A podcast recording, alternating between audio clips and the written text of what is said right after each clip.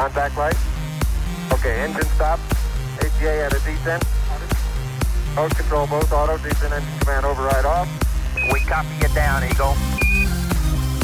Okay, we're gonna be busy for a minute. For one priceless moment in the whole history of man, all the people on this earth are truly one. Hej och välkomna till Rymdkapseln. Podcasten som tittar närmare på våra utforskande steg till att lämna jorden och spanar in teknikerna bakom dåtidens, nutidens och framtidens rymdfart. Här i studion har ni Tina Makin. Och jag, Kalle Centergren. Ja, andra avsnittet av Rymdkapseln. Så Kalle, vad har du gjort i veckan? Ja, eh, jag har faktiskt varit på konferens om, eh, om 3D-skrivning i metall faktiskt. Okej, du ska gå vidare från, från plast. Ja, na, plast skriver jag ut eh, hemma ju. Ja. Eh, Med, men, eh, eller PLA som det heter. Okej. Fast det är ju bara en hobby. Det här var med, det här var med jobbet. Ja.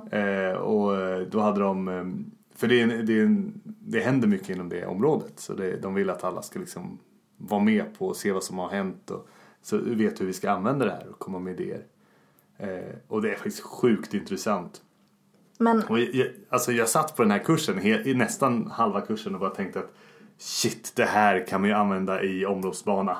Jag Liksom, tänkte mala ner en asteroid ja, och så bara skriva grejer med en satellit. Alltså inte, för, för på jorden då har vi så här maskiner och då är det en liten, liten kub liksom. Så, så lägger de ett eh, titanpulver till exempel. Och sen så ristar de ut med laser. De smälter pulvret ihop. Och sen så lägger de ett nytt lager pulver och så smälter de ihop det. Så, så till slut blir det en 3D, 3D-bild liksom. Ja. Eller en 3D-del. Så på slutet kör man ner händen i det här pulvret och så tar man ut den här färdiga grejen som då är färdigskriven. okej. Men, men tänk om man skulle kunna ha det här på en, på en satellit. Som, som kan röra sig fritt. Du har inga så här begränsningar på storlek. Då kan du åka och liksom bara skriva ut en, en sträng metall i rymden. Det behöver inga Varför? stöd eller något. Men ja, varför? Ja, men då kan du bygga jättestora rymdstationer eller jättestora Så att radioteleskop. de här robotarna Mm. ska konstruera. Ja precis, du får ju skicka upp en, en ritning till dem. Mm. En jättestor steppfil eller något som säger ja, eh, eller G-kod blir det väl för robotarna. Men, men så säger de bara gör den här. Och så får de åka liksom. Så åker de och hämtar mer material på basstationen och så fortsätter de skriva ut. Så sakta byggs den här rymdstationen upp av metall liksom. Skrivs ut. Bara materiali- materialiserar sig i en svärm av små robotar som åker runt och skriver den. Wow. Visst hade det varit coolt? Men tog du upp det då här? Liksom, Nej, alltså, det- det hade lite- de något att kontra med då? Eller? Nej, ja, det är ju lite så här att de... eh, Det är lite out there att tänka så. Eh, Och det här var för, ja, det här med jobbet så jag vill inte... Jag vill inte outa mig för mycket hur, hur stor nörd jag är utan jag, jag tänkte att de får... eh, Var lite låg. Jag var lite låg. Jag tog upp lite så här och spännande grejer med om, om det är viktlöst och så här. Vad kan man då tänka sig med stöd och så. Ja. Och det tyckte de väl var intressant men de var inte så här eld och lågor som jag gärna Nej. blir. Eh, De bara, mm, ja intressant fråga. Men, men förstod de det? Alltså vad är det de gör nu? Vad använder de att eh, 3D-skrivning i metall till? Alltså det, det är ju vanlig industri. Det är när, när det är bygga typ kylplattor som inte går att bygga på, på normalt sätt. Så, Så, Varför går det inte att bygga nej på men normalt? till exempel om du ska fräsa ut gångar i en kylplatta. Mm. Då, då kan du inte skicka in, för, för det är en, en fräs är en grej som snurrar som sitter på en liksom robotarm kan man säga. Eh, och då kan du inte köra in den och svänga i hål och så här. Du kan inte, eh, det, det går inte att bygga vissa saker. Du måste alltid komma åt från något håll. Och med 3D-skrivning så behöver du inte komma åt från något håll för det är inget i vägen. Du skriver upp det liksom, lager på lager på lager. Så du kan göra jätteavancerade strukturer och, och mönster som inte går att göra på ett annat sätt. Och det är det de använder det till, för, för det, det är sånt som de tycker är intressant. Då. Men så människor kan inte vara så här, jag är värsta hantverkaren, jag kan göra det här. Nej, alltså det inte när det är instängt. För, för det vi gör nu det, är- det är att vi tar ett block, typ aluminium, och så, så tar vi bort material i ett visst mönster. Det är Mm. Man så- karvar typ. Man karvar ut det, typ. Ja. Eh, Det är det som är CNC-fräser och allting. Fast det är en robot som gör det, men det är det de gör. De karvar ut det från en block. Och det här med, med 3D-skrivning, då, då bygger du ju blocket. Så Så du bygger det från början upp och då, då får du helt andra möjligheter med att göra de här grejer inuti blocket som du annars aldrig skulle komma åt. För du, du bygger liksom upp hela blocket. Så. Men vadå, så man bygger blocket, men varför ska det Eller vara... du bygger inte blocket, du bygger delen. Ja, för- så man behöver inte blocket utan man Du, bara... du behöver inte blocket. Man bygger formen man vill ha. Blocket har du i smält form. Ja, jo, liksom, precis. det är sjukt intressant i alla fall. Men det var, det var inte riktigt rymdrelaterat mer än det att jag svävade ut och tyckte att det här var jättehäftigt. Eh, Ja, det är ju enda sättet de skulle kunna bygga alltså hus och, eller inte enda men det är ett bra sätt att bygga, bygga om vi ska bo på något ställe som inte har liksom luft vi kan andas. Ja, alltså det, Då det, kan det behövas att det är en robot där. Det, det är ett bra sätt att göra liksom, utan människor inblandade. Vi, vi kan ju göra som, som vi gör här, att vi har ett smälteri typ i rymden som Mm. gör balkar som vi sen får ta och nita fast och nita ihop. Och det kommer säkert också användas långt in i framtiden. Mm. Men 3D-skrivning skippar ju väldigt många steg. Du, Men ja, gud jag blir lite så här orolig liksom. Tänk om då några aliens stöter på någon himla robot och så bara Vad är det här? Läskigt. ja, jag tror att det är ju som att robotarna alltså sköter sina egna liv. Fast nej, de är programmerade. Ja, fast eh, det första, om Alien kommer hitta oss så kommer det vara radiovågor de hittar, tror jag. Ja, ja, Det är väl en men bra i alla fall vi måste ju, vi måste ju liksom Vi måste tänka på vår image. Vi måste drömma, ja exakt. Men du då, vad har du gjort sen, sen sista, sen förra avsnittet? jag har haft prov och så har jag märkt att jag inte har så bra studieteknik. Så att Mm. kom gärna med tips på studieteknik om någon som lyssnar där ute har något bra. För att eh, jag pluggade på fel sak. Jag pluggade på så här hållbarhet när jag skulle och det, det, det var seminarium så att man blev godkänd bara av att komma, bara av att dyka upp. Okej, så jag ja. bara nej, nu kunde jag massa där. Och så måste jag plugga till provet som var skriftligt dagen efter. Jaha. Och där hade jag inte, eh, och då var det mycket mer som var ekologi och sånt. Ja, okej. Ja men liksom ekologi och ekosystem och om eh, hur, alltså jordmån, hur, hur det ser ut. Nu flummar jag ur. Nu känner jag att jag inte ens vet vad jag har, jag vet inte ens vad jag har gjort idag. För det var så jobbigt, det var så, det var så svårt det där provet så alla de här orden de bara försvunnit i mitt huvud. Det är klassiska. Du, du pluggar och Så sen så, havet. Ja men det är så klassiskt. Så fort, så fort provet är klart då glömmer man allt. Det, Ja, det är jag standard. allt. Det, Så himla typiskt. och så skulle vi kunna liksom väldigt mycket mer än vad jag trodde att vi skulle kunna.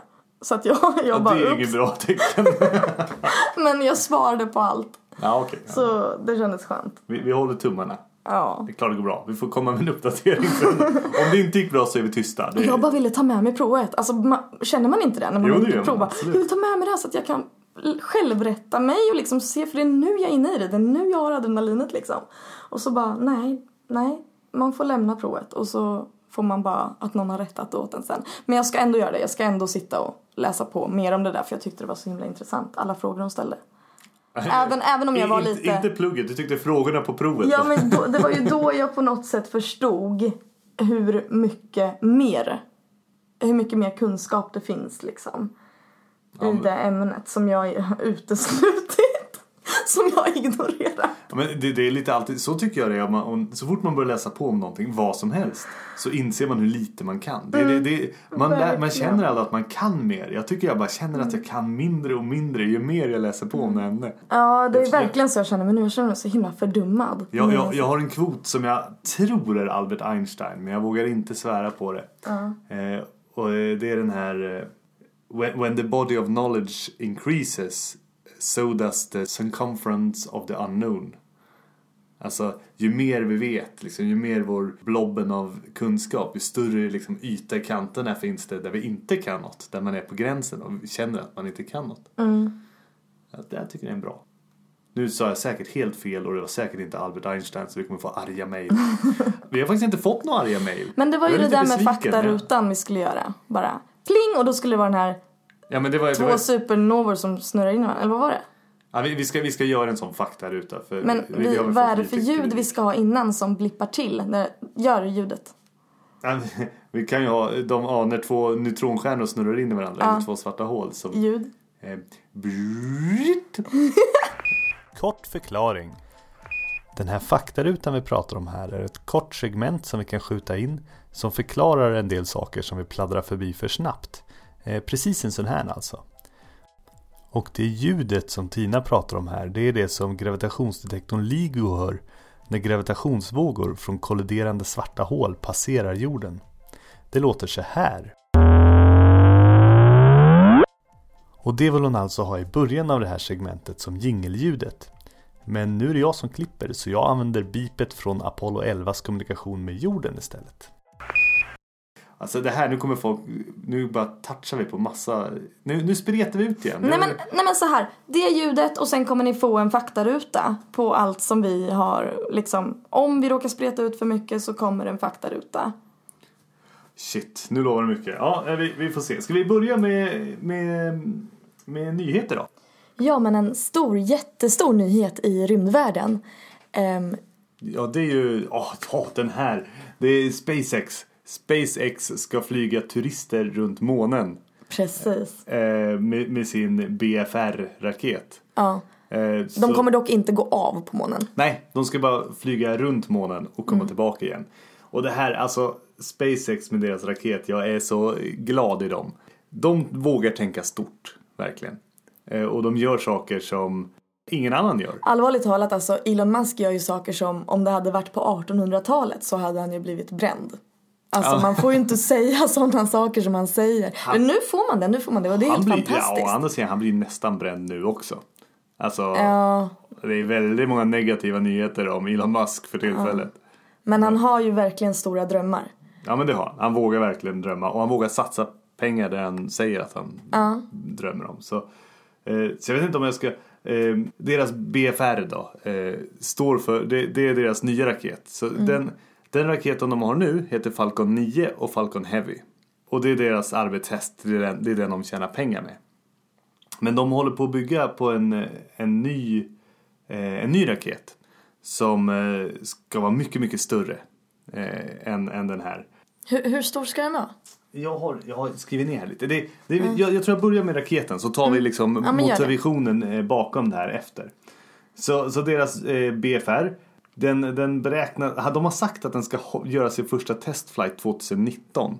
Mm. Aldrig att det kommer ske tror jag. Det, Varför inte? Ja men det är jätteför tidsoptimistiskt. Men vad då? De ska ju åka dit 2023. De måste ju göra några eh, testflights innan dess. Det måste de göra men alltså det tar alltid mycket längre tid än man tror. Men alltså vadå Elon Musk har ju till och med sagt att blir det av innan 2023 att de har hunnit göra liksom tillräckligt många testflights innan dess då kommer till och med den bemannade resan ske innan 2023. Han låter väldigt optimistisk. Ja men Elon Musk är notoriskt dålig på att hålla tider. Ja. Han, är, han är jättedålig, han är alltid sen med allt. Är det sant? Eh, deras senaste raket var Falcon Heavy. Ja. Jag tror den var sex år sen. Alltså, Nej, så... jag, jag orkar inte vänta. Det är liksom 2018 nu och då känner man så här, ja, men till 2023 kan man vänta. Ja, ja men det... Det är ett sätt att hålla humöret det, uppe det, hos folk kanske. Det kan, det kan gå om inget går fel, men det går alltid fel. Allt går mm. fel. Men i alla fall, den, den här BFR-raketen då. De, de visade upp den 2016 först.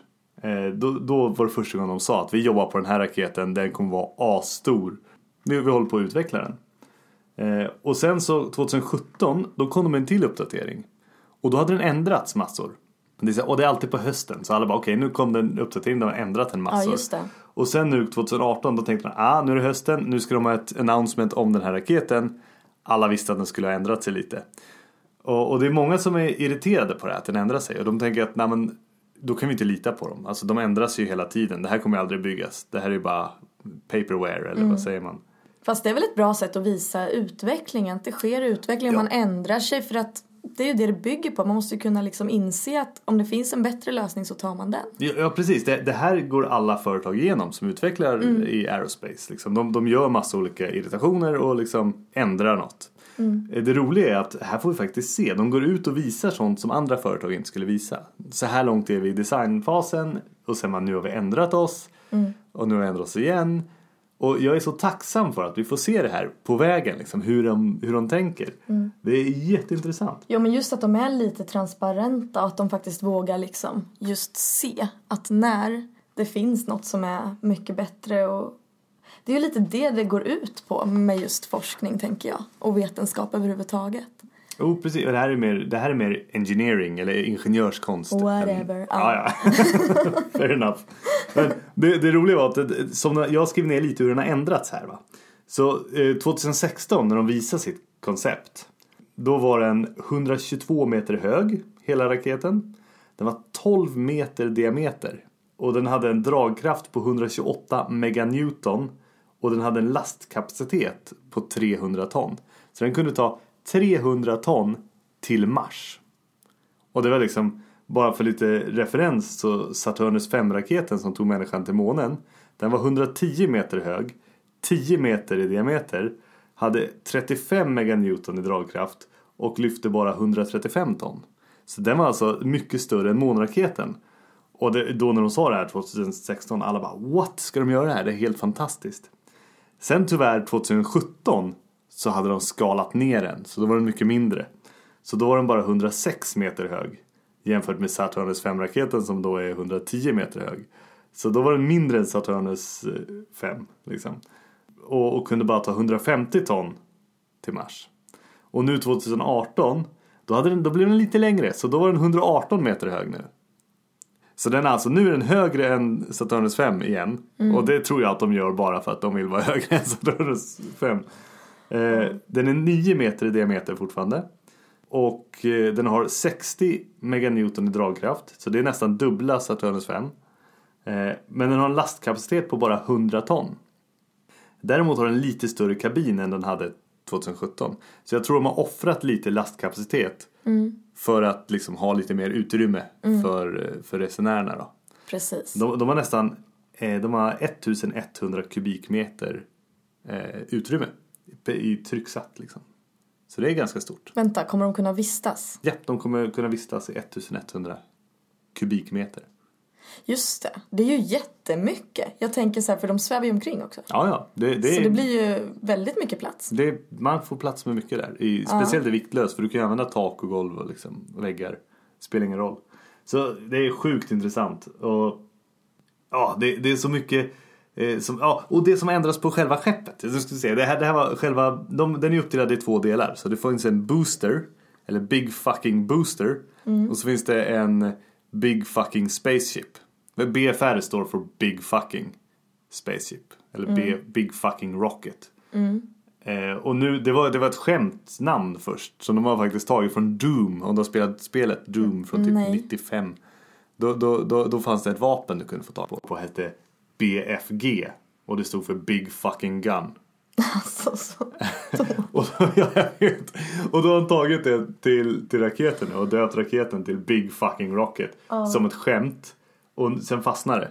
Det var inte tänkt att det skulle heta Nej. Big Fucking, fast alla säger det nu. Så nu. Och nu har de försökt att göra det lite mer rumsrent och kallar det för Big Falcon Rocket. Det funkar lite bättre officiellt liksom. Ja, fast alla vet att den heter Big Fucking Rocket. Och det är lite kul. Det är lite ballt. Det är lite samma med, ja. Eh. Men i alla fall, det, det stora skillnaden på, på just Big Fucking Spaceship, den delen som sitter på toppen. Eller den- jag måste bara inflika, alltså han som ska åka med nu, Mm. Maizawa, på hans Twitter så heter han ju Yusak. Ja, jag vet. Och det är lite samma så bara, men big fucking rocket, Yusak, vad, vad, vad kommer rymden bli liksom? vart är vi på väg? Det är fantastiskt. Ja. Det, tillbaka till skeppet nu. Du får prata om Yusako Nej men sen. gå vidare, jag skulle bara göra en inflik. Det, det som ändrats på skeppet är att eh, den har fått vingar, eller den har fått fenor. Den hade inga fenor förut. Eh, det, så den skulle bara vara en sån lifting body. Den skulle bara åka liksom. Man behöver inga vingar i rymden. Nej. Helt enkelt. Eh, men nu så har de lagt till fenor på den. Eh, för nu, då kan de eh, de kan bromsa in mycket, mycket bättre. Mycket, Börja bromsa mycket högre upp i atmosfären. Men är det, såna, spara- är det såna som var på de här stridsflygplanen eh, på flygvapenmuseet? Vad hette de nu igen? Kanadvingar, tänker du? Eller, eller Nej. deltavingar? Delta? Ja, det är deltavingar. Det, det roliga är att det, det är fel. Vingarna, den har vingar längst bak som är trekantiga, sådana deltavingar. Och sen har den, eh, och det är tre stycken, så det ser ut som Tintins raket i Tintin åker till månen. Eller Futurama-skeppet, typ. Och det är så kul för så ska ju rymdskepp se ut liksom. Från, från ett sci-fi perspektiv. Men sen har de fått små kanadvingar, så små vingar fram också. Så de har små vingar där. Och vi säger att det är vingar, fast egentligen är det inte vingar. Det är också väldigt spännande med det här. Det är inte Det ser ut som vingar men de fungerar inte som vingar. Så eh, en vanlig vinge den vill ju ha liksom aerodynamiskt flöde över sig när den åker i luften. De här vingarna, de kommer inte ha det. De kommer liksom bara, luften kommer träffa dem rakt på och så kommer det bara bli turbulens bakom. Det kallas stål. Alltså de är stålade. Det vill man inte ha på flygplan för då ramlar du ner. Eh, du får bara massa motstånd och ingen lyftkraft i vingen. Och den kommer träffa atmosfären med en 90 gradig anfallsvinkel. Så den träffar magen först bara poof, Och vingarna kommer inte kunna lyfta då. De bromsar bara. Eh, och sen så viker den vingarna. Alltså den, den, den viker vingarna upp och ner. Som, lite som en fallskärmshoppare. Som en fallskärmshoppare håller ut händerna. Då, liksom, då ligger han där. Och sen om man vill luta åt vänster. Då tar han in ena handen eller viker upp den bakåt. Och då tippar han ju. Och sen, sam, samma sak åt andra hållet. Så det är så den kommer flyga. Den kommer flyga och så kommer den flaxa med vingarna. På riktigt flaxa med dem. Hela vägen ner för att hålla sig jämnt och bra då. Ja. Eh, och tack vare att ha vingar så, så, så behöver de inte bromsa med motorerna. Då bromsar de i atmosfären istället. Och hur många, hur många piloter kommer det finnas då som kommer styra det där? Jag tror att den kommer styra helt själv. Du behöver ingen pilot. Hur kan den göra det? Alltså att den kommer... Ja, det är en dator. Det är Ja. autopilot hela vägen ner. Eh, sen tror jag att de kommer ha piloter och, och besättningsmedlemmar med på den här första resan. Mm. Bara fall något går fel jo men det var väl en det. eller två, har jag för mig. Ja, de har sagt en eller två. De är lite flytande på den punkten.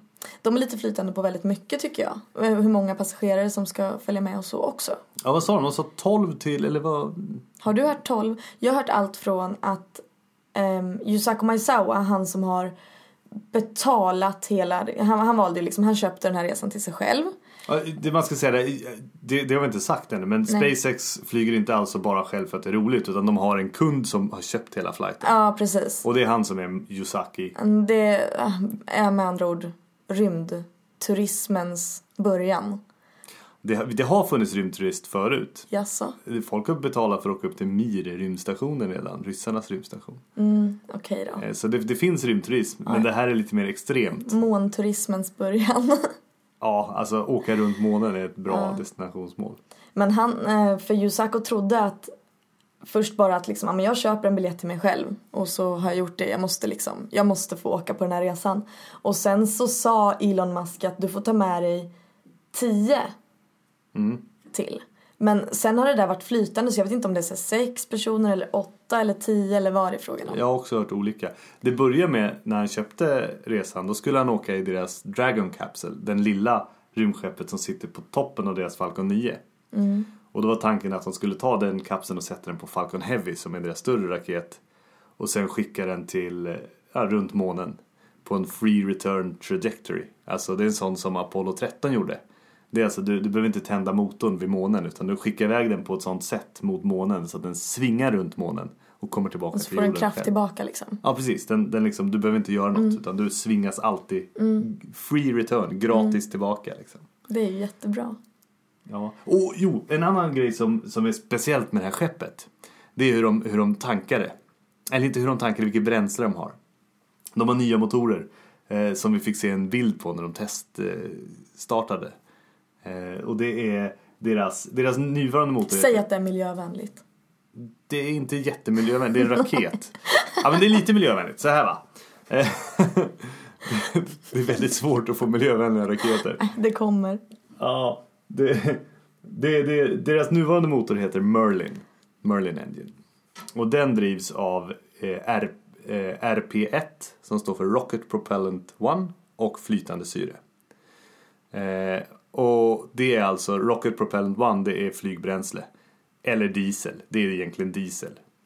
Så, så deras raket nu går på diesel och flytande syre och det är ju inte så miljövänligt. Eh, och sen så har de något eh, Deras nya motor nu, den ska gå på flytande metan och syre. Så eh, fördelen med flytande metan, anledningen till att de har valt det, är för att de kan göra det själva på Mars. För i luften finns det koldioxid och så i marken vet de att det finns eh, vattenis. Så om de har koldioxid och vattenis då kan de göra en eh, kemisk reaktion och göra metan utav det.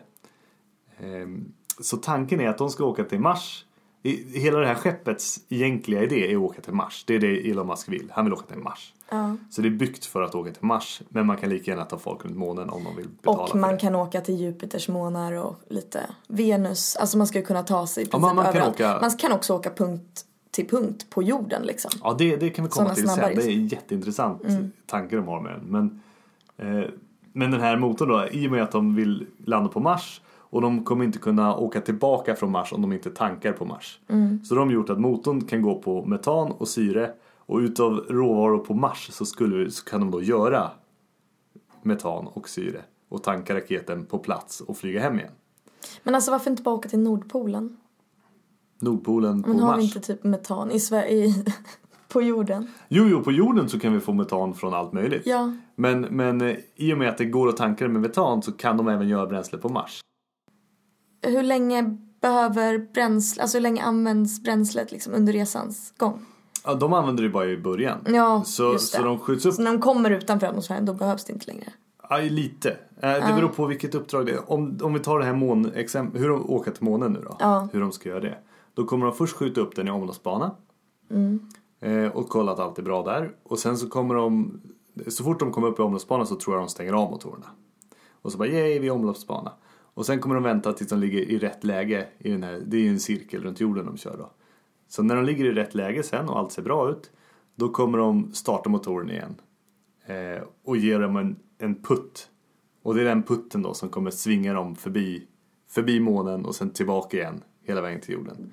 Och då använder de inte motorerna, så de använder motorerna bara i putten när de ska iväg. I alla fall, den, den här motorn är lite cool. Den, den är en väldigt ambitiös motor.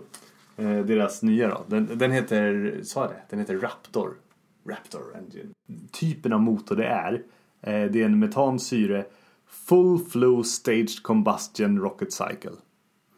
Eh, och det är lite komplicerat men eh, normalt så, så som en, en normal raketmotor funkar, som deras andra raketmotor fungerade. Så blandar man syre och lite syre och lite bränsle i ett litet kammare, tänder eld på den och så driver man en turbopump, så en, en turbin och i andra änden av den mm, turbinen är bränslepumpen som pumpar in bränsle eller syre. Så proble- problemet det är att om du har en sån eh, kammare och en axel då, mellan turbinen och den här bränslepumpen då kan bränsle från, eh, från eh, eh grejen är du kan inte blanda perfekt blandning av syre och bränsle för då blir det för varmt och så smälter du turbinen. Och du, du gör en antingen bränslerik eller syrerik blandningen så att det inte är en perfekt blandning. Eh, så du sprutar in lite för mycket bränsle och inte tillräckligt med syre. Så då brinner den inte lika varmt. Men problemet är att då kan lite av det här obrända bränslet krypa över axeln liksom, och in till, till kompressordelen. Från turbinen till kompressorn. Och antändas med syret och explodera där istället. Och det är dåligt. Ja. Så, så, så de gör då, då har de, här har de löst det på ett smart sätt i den här motorn. Då har de två pumpar. Så de har en bränslepump för syret, en bränslepump för, för eh, eh, bränslet. Eh, och så har de två olika kammare och den ena kör de för syrerik eh, blandning, så det är för mycket syre. Eh, och den andra kör de syrefattigt. Så i, i bränslepumpen, så det som blir över i, efter den reaktionen, det är, det är bränsle. Så om det kryper över något över axeln så är det bara bränsle och det, kan inte, det, har ingen, det har ingen syre för det har brunnit upp. Och tvärtom på den andra. Så i syrepumpen så är det för lite bränsle. Så bränslet kan inte krypa över till turbindelen och explodera. Utan det är bara syre som kan krypa över. För att de har två istället för bara en. Precis, de har bara två. Och det fina är här, då har de blandat de har för mycket syre i ena förbränningen så du har avgaser och syre kvar och du har avgaser och bränsle kvar i den andra. Så sen tar de de här och leder in det i huvudbrännkammaren dit de här pumparna matar bränslet. Så allt bränsle bara forsar in i Avgaser, syre, avgaser, bränsle tillsammans. Precis, och det kan du bränna. Så de, i den här stora brännkammaren där de bara skyfflar in syre och skyfflar in bränsle. Där går även avgaserna från den här pumpen in. Och förbränns igen. För det är överblivet som inte har bränts. Och det är en perfekt blandning. Så det är ett bra sätt att liksom återanvända den. Ja, den är jätteenergieffektiv. Eh, jämfört med, med deras gamla motor och, och med många andra. Den här den är väldigt imponerande den här motorn. Mm. Men den andra verkar ju ha varit lite farlig också. Nej, Om det kunde självantända. Nej men det kunde inte det för de, de gör eh, de gör lite på ett annat sätt där. Och sen så, så sprutar de bara ut avgaserna från den här pumpen utanför. Ja. Utan att förbränna den. Så den har ett avgasrör och sprutar ut och det är inte Men alls det är slöseri istället liksom. Ja, du förlorar lite, lite effekt. I alla fall, det var lite nördigt om motorn. Och de har alltså sju motorer på skeppet och 31 motorer på boosten för första steget. Då. Eh, Så de har väldigt många motorer, vilket är coolt. Och också. boosten och skeppet sitter ihop. I början. Och sen så, eh, så lossnar de när de har kommit upp ur atmosfären. Mm. Och så åker boosten tillbaka och landar på jorden och skeppet fortsätter iväg till där de nu ska. Och sen åker skeppet ett varv runt månen och sen när skeppet åker tillbaka då får den här kraften från, alltså den åker liksom runt månens omloppsbana och sen kastas den ut tillbaka till jorden och då får den kraft så då behöver den inte boosten på tillbakavägen. Ja, det kan man säga. Alltså boosten behövs bara för att komma upp ur jordens gravitationsbrunn. Just det, för där trycks man ju liksom ner. Ja, precis. Det är tungt att komma upp från jorden och då behöver man boosten. Men i rymden, från, om den skulle landa på månen, då skulle den inte behöva en booster för att komma tillbaka. Den behöver inte ens en booster om den landar på Mars. Utan den kan komma tillbaka. Men så ganska många motorer. Sju på skeppet. Sju på skeppet och 30 31 på, på En. boosten. Eh, och de ser ut, det alla ser ut likadant. Ja, eh, det har faktiskt ändrats. För på, på Varje höst. varje höst typ. Nej men på, på skeppet eh, förut så hade det några som var, som var vacuum optimized heter det. Alltså de var gjorda för vakuum. Och då har de en mycket större eh, klockor. Alltså längst, de, de, de gör så här karaktäristiska klockor ser de ut som. Ehm, Och, och de är mycket större när det är vakuum. För att, eh, för att eh, det, är mer op, det är mer optimerat om de har stor yta då för att liksom att jämna ut, få mer fart. Så. men Kalle, Men, men nu, nu har de inte det. Nu har de bara eh, atmosfärmotorer på skeppet. Och det var en liten eh, surprise. Det visste man inte. Men, men nu, nog med det tekniska. Det är bara jag som nördar ner på det här för jag tycker det är jättespännande och coolt. Men Eh, personen då? Vem, var, varför, varför, vem är det som har hyrt SpaceX till att flyga runt månen och varför vill han göra det här? Jo, men eh, han heter Yusaku Maezawa. Eh, han är japansk miljardär. Han är typ så här den mest, alltså fjortonde typ mest rika. Och det är för att han har en online klädkedja i Japan. Som, ja, fashion helt enkelt. Och han är ändå lite konstnärligt lagd. Han heter Yusak på Twitter. Det, Jo, det är lite djupt. Nej, men han, han, eh, han, dels så, jag tycker liksom design och sådär, det kan verka lite ytligt. Men han har skapat, han har grundat nu eh, i år eller förra året en ny grej som heter Zozo Suit. Och eh, det går ut på liksom att skapa en, en värld utan storlekar i princip. Så att eh, du ska kunna så här, bara beställa din Zozo Suit och så mm, tar du en selfie med den där och en blir en 3D-version av dig själv. Och sen så kan den mäta för att den har så punkter på Jaha. suiten du har på dig. Så man får är en det så punkter. Ja precis, du får en one piece. Och sen så tar du hem den och tar på den så har den massa prickar på sig, massa vita prickar. Och sen i de prickarna är det massa fler prickar. Och sen så när du tar bilden så kan den se så här, ah, hur många prickar som syns och hur, Den ser hur vrider de den sig. ser hur och så tjock jag är, alltså. Ja, och då kan, de, då kan, då kan eh, du helt enkelt beställa kläder prisvärt för, till dig själv. Och för att liksom undvika det här med standardstorlekar vilket också kan innebära väldigt mycket ångest för många människor. Och, och det, det gör han för att han vill skapa en värld där alla kroppar passar. Och han använder alltid så här fina uttryck. Så att han är lite så här, jag gillar honom. Hur Ja. han uttrycker sig och ja men han är lite konstnärlig. Ehm, han gillar konst. Han köpte en tavla, typ en eller två tavlor av Jean-Michel Basquiat. Och jag såg de där tavlorna just det. Jag Ja, tyckte det de var var jättefula. konstig konst kan man säga. Ja. Väldigt konstig konst. Men det är typ samtidskonst eller så här contemporary art. Och det står ju för någonting. Och jag tror att, för han bodde i USA eh, bara strax efter att Basquiat hade dött. Han gick bort när han var 27. Och eh, eh, Yusaku Maezawa, han var precis där. Han har precis slutat högstadiet och han sket i gymnasiet och drog. Så han har inte gått gymnasiet när han, han stack till USA. Ehm, och då tänker jag att det var mycket med den här, det var mycket på gång då in, i, inom konstvärlden. Just det här med att mycket privatiserades och sådär. Eh, och man kunde köpa ut en tavla från ett museum för det var inte lika liksom eftertraktat och ha det på museum längre. Och då vart det en grej med att ja, men om man kan köpa en tavla, då vart det för konstnärerna vart det då så här, ja men då, då ska jag liksom arbeta utifrån tillgång och et- efterfrågan. Eh, så många konstnärer började jobba så och Basquiat han avskydde det. Så han bara nej, jag tänker fortsätta göra min konst och jag kommer liksom köra på det. Och jag tror att det är lite därför som, för att det är så här originellt. Men, men så, så han är en eh, fashion designer som gillar konst. Men vad, vad kommer rymden in i det här? Liksom? Jo, men och sen så fick han ju den här eh, han fick reda på det. Det vet jag inte hur han fick reda på det. Men han eh, ansökte och eh, Elon Musk tyckte att ja men du kan få bli den som åker. Och när han fick reda på att det fanns fler platser så valde han att beställa eller så här, köpa upp hela, hela skeppet. Han, han chartrar ett rymdskepp, Ja. det är lite coolt. Och då var det så här, inte till sina släk- släktingar och vänner utan till konstnärer. För att åka till månen, för att i hans huvud så är det ett sätt att kunna få världsfred faktiskt. Det är så han uttrycker det. Han bara, ja men den här konsten kommer kunna liksom ta oss människor närmare varandra och sådär. Ehm, Så han, han ska fylla skeppet med konstnärer Mm, och, filmregissörer, musiker.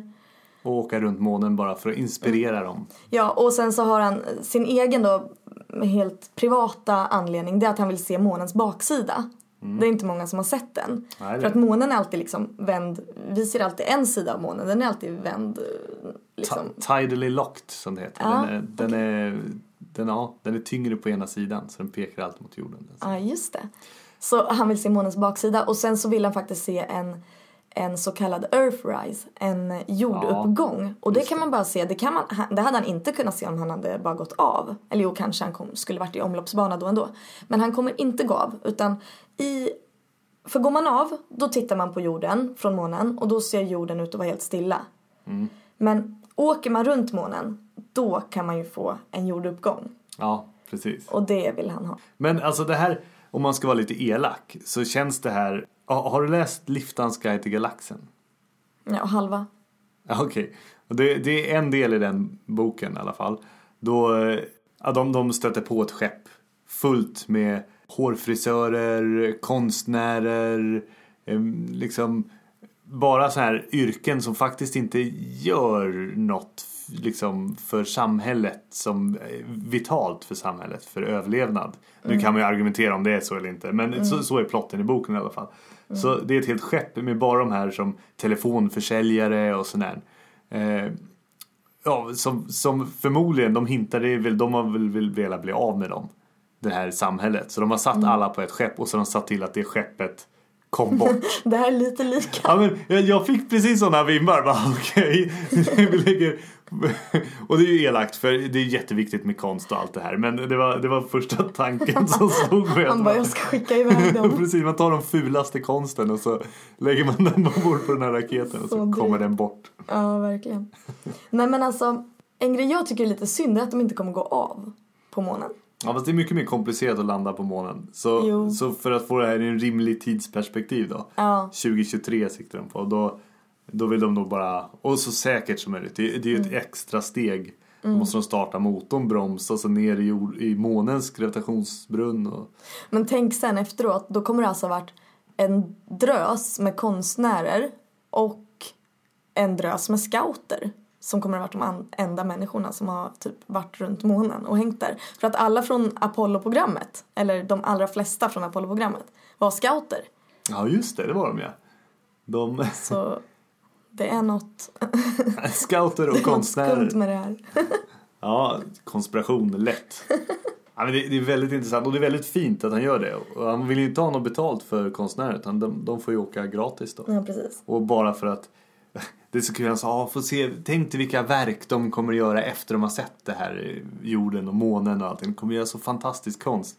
Och så tog han upp ett exempel och det var den här tavlan som du pratade Ja. om. Han var, nu heter Baski. Ja, och den var inte ens... Den var jätteful tyckte jag. och den har som- inte ens ett namn. Alltså det är svårt att prata om den när den inte ens har ett namn. Men, och den, den, Eller untitled och så typ fast det är ju bara, det är ju bara så här streck. Alltså det är ju som ett barn har ritat. Det känns så... Ah, jag kan förstå mig inte på konst helt enkelt. Nej. Och jag tänkte bara, men vad gör... Det kommer ju se likadant ut efter han Nej, om man väljer sådana konstnärer, vilket man är lite orolig för att han kommer välja. Ja, Jag har sett liksom hans eh, konst nu då, för han ska ju också dessutom skaffa, eller ordna något så här konstmuseum där folk kan komma och kolla på hans konst. Och den är, den är, det är liksom, jag skulle inte gå dit alltså. Nej men gud vad dum man är. Men det är ju så, men det är så faktiskt. Jag håller med. Fast Men det, ja. nu, men- nu är vi kanske nördar och inte så mycket konstnärskännare. Så Nej precis. kanske en icke överlappande... I vi vilket förstår fall- inte det här Tina. Nej, men alltså en grej som jag bara vill inflika också. Det är att eh, det var ju 1972 som någon reste runt månen senast eller hängde där omkring i de trakterna. Häng, hängde lite runt månen. Ja. Precis. Eh, och det var ju genom Apollo-programmet och sen dess är det faktiskt ingen som har hängt där. Eh, en, en tredjedel av de som var på månen ungefär är de enda som faktiskt fortfarande lever. De allra flesta är döda nu. Så länge sedan var det. Det var ju över 50 år sedan. va? Ja. Var det. Det, det, det, det är dags igen, alltså verkligen. Ja men i alla fall en grej som är väldigt bra med att de inte kommer gå av på, på månen det är att de inte kommer kunna erasa eh, fotstegen som finns där sen 1972 eller om det var 68, alltså de första fotstegen på månen. 69, De, ja. de är fortfarande kvar.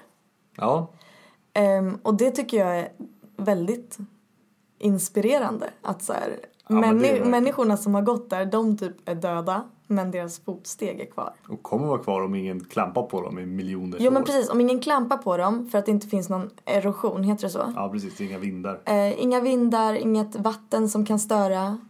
Men även om det inte skulle ske någon alltså, asteroidkrasch eller någon, att nå- de skulle bli bombade av någonting så skulle till slut fotstegen ändå försvinna på grund av solvinden.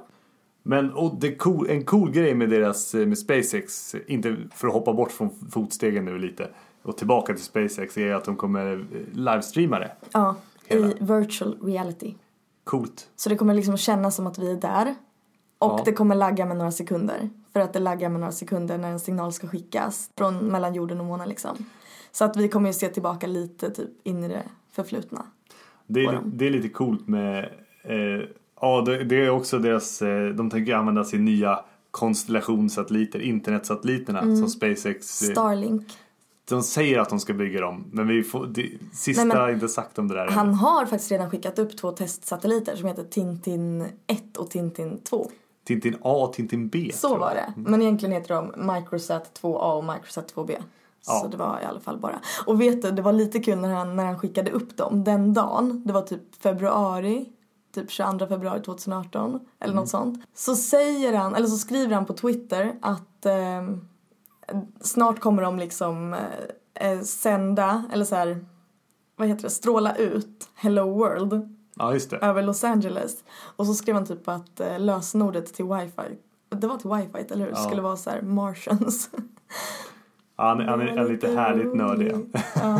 Och eh, de vill ju ha de här satelliterna för att kunna prata eh, dels eh, internet på jorden och tjäna pengar men också för att prata med Mars. Och det är lite intressant. ja men anledningen till att SpaceX vill, vill göra det här, åka till månen och, och som du sa åka till Mars så småningom och sådär. Är ju för att Elon Musk, han säger att vi måste liksom face the facts. Att det kan ske saker, eh, naturliga händelser eller händelser som är orsakade av människan, som blir slutet på civilisationen. Och eh, då måste vi ha en typ plan B. Vi måste leva någon annanstans för det kanske inte, det kanske tar slut på det som, som vi nu definierar som liv. Och, om, och det är liksom ett sätt att liksom säkra vårt liv. En att backup. Vi, vi ska liksom bemannas på ehm, ja, Mars, Jupiters månar och allt vad han nu snackar om. Ehm, Ja, för, för om, om, en asteroid slår ut allt liv på jorden så kan vi reseed Earth. Vi kan liksom åka tillbaka och så har vi sparat frön och allting och precis, kan odla upp, starta liv på nytt då på jorden. precis. Och han säger liksom Som en backup, som en hårddisk. Jo men verkligen. Och han säger liksom att det räcker inte med att vi, vi åker till en annan planet.